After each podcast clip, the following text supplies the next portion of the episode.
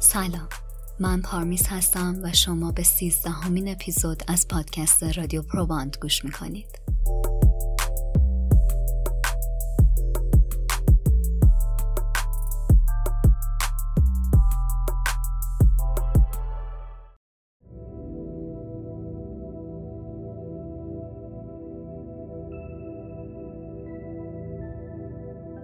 وقتی برای اولین بار مارگارت در سن 39 سالگی باردار شد می‌دونست احتمال اینکه فرزندش مبتلا به سندروم داون باشه یک به صده. اما یک لحظه هم این فکر از ذهنش نمیگذشت که ممکنه این احتمال به واقعیت بپیونده. مارگارت مادرایی رو میشناخت که در سنهای بالاتر فرزند به دنیا آورده بودند و هیچ کدومشون نوزادی مبتلا به سندروم داون نداشتند. با این حال وقتی مشاور ژنتیک بهش انجام تست قربالگری رو پیشنهاد کرد موافقت کرد که تست رو انجام بده. بیشتر از همه چون دوست داشت زودتر متوجه بشه فرزندش دختره یا نه. چون در اون صورت می‌تونست با خیال راحت در مورد داشتن یک دختر کوچولو روی پردازی کنه. مارگارت میگه قبل از اینکه نتیجه تست مشخص بشه من کاملا مطمئن بودم که تحت هیچ شرایطی حاضر نیستم بارداری رو خاتمه بدم. و این موضوع رو کامل برای مشاورم توضیح داده بودم. اما بعد از اینکه نتیجه تست مشخص شد و مشاورم با من تماس گرفت و بعد از اینکه فهمیدم دخترم مبتلا به سندروم داون هستش اصلا مطمئن نبودم که آماده زندگی با فرزندی که ناتوانی ذهنی داره هستم یا نه. این خبر تموم رویا پردازی های من رو از بین برد و من و همسرم رو بسیار ناراحت کرد.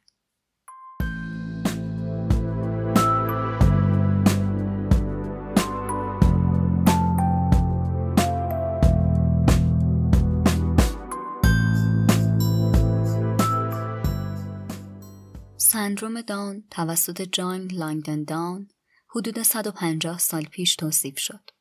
سندروم داون شایع ترین و شناخته شده ترین اختلال کروموزومی و یکی از عمده ترین دلایل ناتوانی ذهنیه و میلیون ها تن از افراد مبتلا به این سندروم با مشکلات سلامتی زیادی مواجه هستند. از جمله این مشکلات می‌تونیم به ناتوانی در یادگیری، حافظه ضعیف، بیماری های قلبی که از بد و تولد اونها رو درگیر می‌کنه، بیماری آلزایمر و انواع سرطان ها اشاره کنیم. هرچند نحوه بروز این مشکلات در بین افراد مبتلا به سندروم دان تنوع زیادی نشون میده. های ظاهری زیادی هم بین این افراد دیده میشه مثل قد کوتاه، انگشتان کوتاه، خطوط منفرد در کف دستها و ویژگی های چهره خاص. با افزایش سن مادر احتمال به دنیا آمدن فرزندی که مبتلا به این سندروم باشه افزایش پیدا می‌کنه و میانگین امید به زندگی افراد مبتلا در کشورهای پیشرفته 55 سال هستش. حدود یک نفر از هر 700 تا 800 کودک به دنیا آمده به سندروم دان مبتلاست.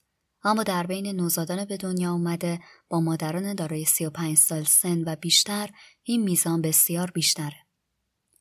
اصلی ترین نگرانی که در مورد این افراد وجود داره عقب موندگی ذهنیه که در پایان سال اول زندگی اونها کاملا مشهوده.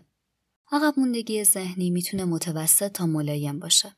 کودکانی که عقب موندگی ذهنی ملایمی دارند دیرتر از سایرین شروع به صحبت کردن می‌کنن و توی خوندن و نوشتن هم به مشکل برخواهند خورد اما در بزرگسالی می‌تونن تا حدودی زندگی مستقل داشته باشن. در مقابل کودکانی که عقب موندگی ذهنی متوسط دارن جدا از اینکه مهارت‌های زبانیشون دیرتر شکل می‌گیره توی ارتباط برقرار کردن با دیگران هم به مشکل برمیخورن و در بزرگسالی نمی‌تونن مستقل زندگی کنن.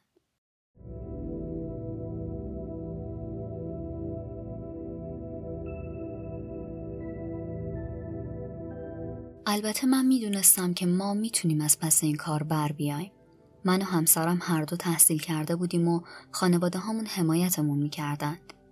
من می‌دونستم ما هرچه که برای بزرگ کردن فرزندی با ناتوانی ذهنی لازم هستش رو در اختیار داریم. اما حتی تصور اونچه که پیش روی ما بود هم بسیار خسته کننده بود و اصلا مشابه آرزوهایی نبود که من برای خانوادهمون داشتم.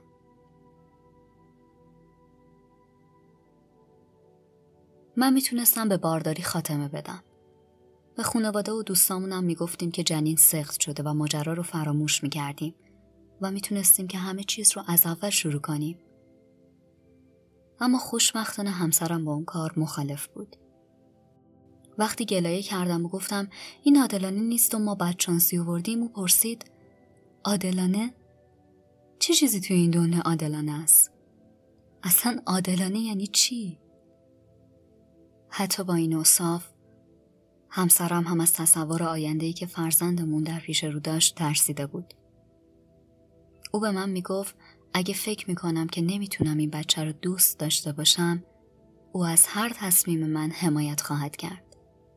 بنابراین من تصمیم گرفتم که به اشکام خاتمه بدم و تا جایی که می‌تونم در مورد بزرگ کردن فرزندی با سندروم دان اطلاعات کسب کنم.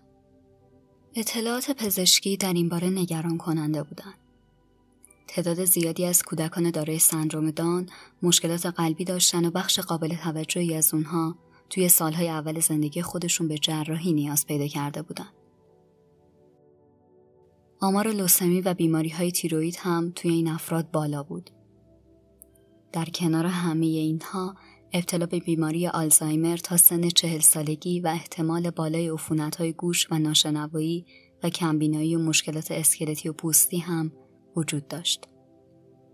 اما با این حال خوشبختانه می‌شد دید که برای بسیاری از این مشکلات راه حل درمانی وجود داره.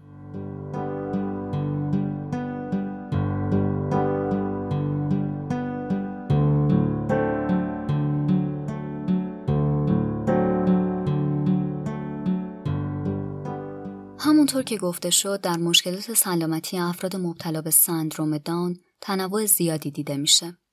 مثلا بیماری های قلبی توی یک سوم اونها دیده میشه و یک چهارم نوزادان مبتلا تا یک سالگی به علت مشکلات قلبی میمیرن. در مقابل کسانی که زنده میمونن چندین دهه زودتر از میانگین جمعیت به زوال عقل و بیماری آلزایمر دچار میشن. اما چه چیزی باعث میشه که این مشکلات برای افراد مبتلا به سندروم دان به وجود بیاد؟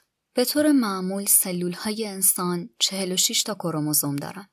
شامل یک جفت کروموزوم جنسی و 22 جفت کروموزوم غیر جنسی که از شماره یک تا 22 شماره گذاری میشن.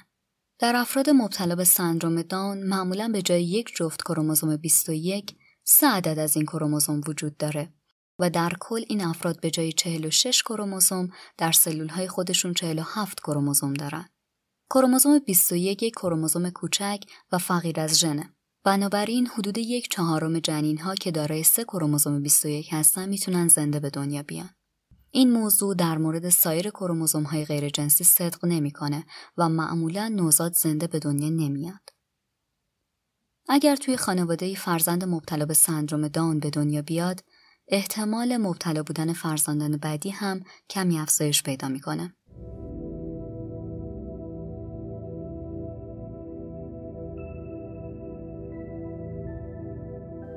البته مشکلات پزشکی فقط بخشی از پازلی بودن که در مقابل من قرار داشتن.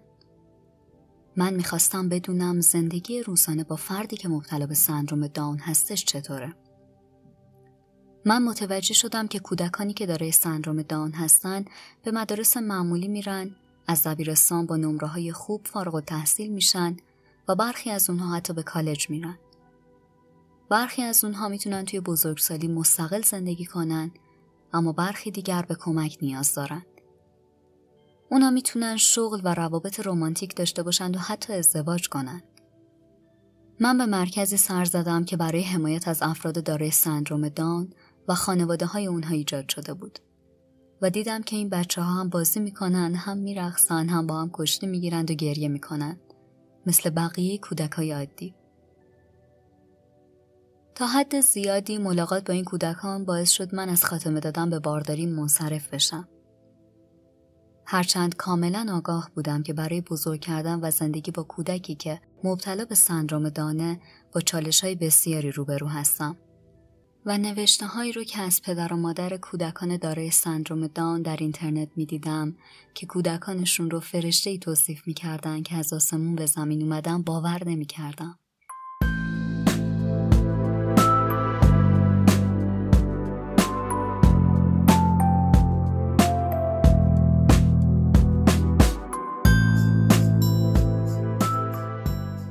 تشخیص این سندروم بعد از به دنیا آمدن کودک و با مشاهده ویژگی های فیزیکی این فرد توسط پزشک صورت می‌گیره.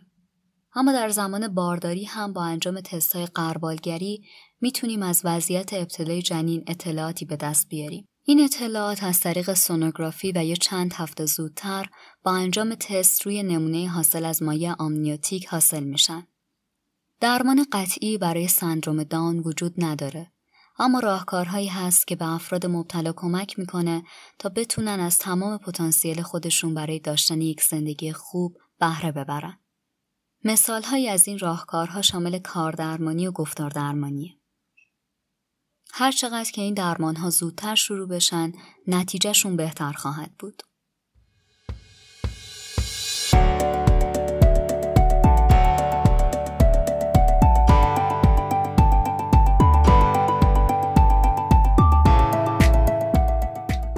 دختر من هجده ماه است.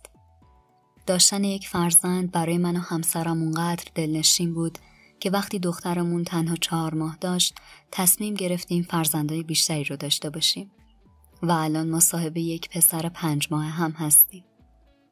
اما در هر صورت این حقیقت داره که دختر ما دارای ناتوانی های ذهنیه و درمان های خاصی رو هم دریافت می‌کنه. اما او واقعا شگفت انگیزه. او برق خاصی رو توی چشماش داره و لبخند مصریش باعث میشه تا حتی درمانده ترین افراد هم وقتی که اون رو می‌بینن لبخند بزنن. درسته که من فکر می‌کنم او خواستر از بقیه بچه هاست. اما این به خاطر سندروم دان نیست. به خاطر اینه که من مادری هستم که شیفته فرزندمم. و نمی‌تونم تصور کنم که حتی احتمالش هست کودکی زیباتر، با نمکتر و دوست داشتنی تر از دختر من باشه. من اسم دخترم رو مارگو گذاشتم.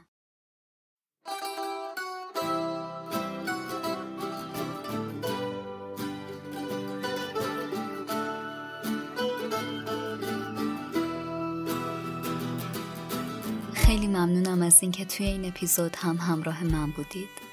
منتظر اپیزودهای بعدیمون باشید.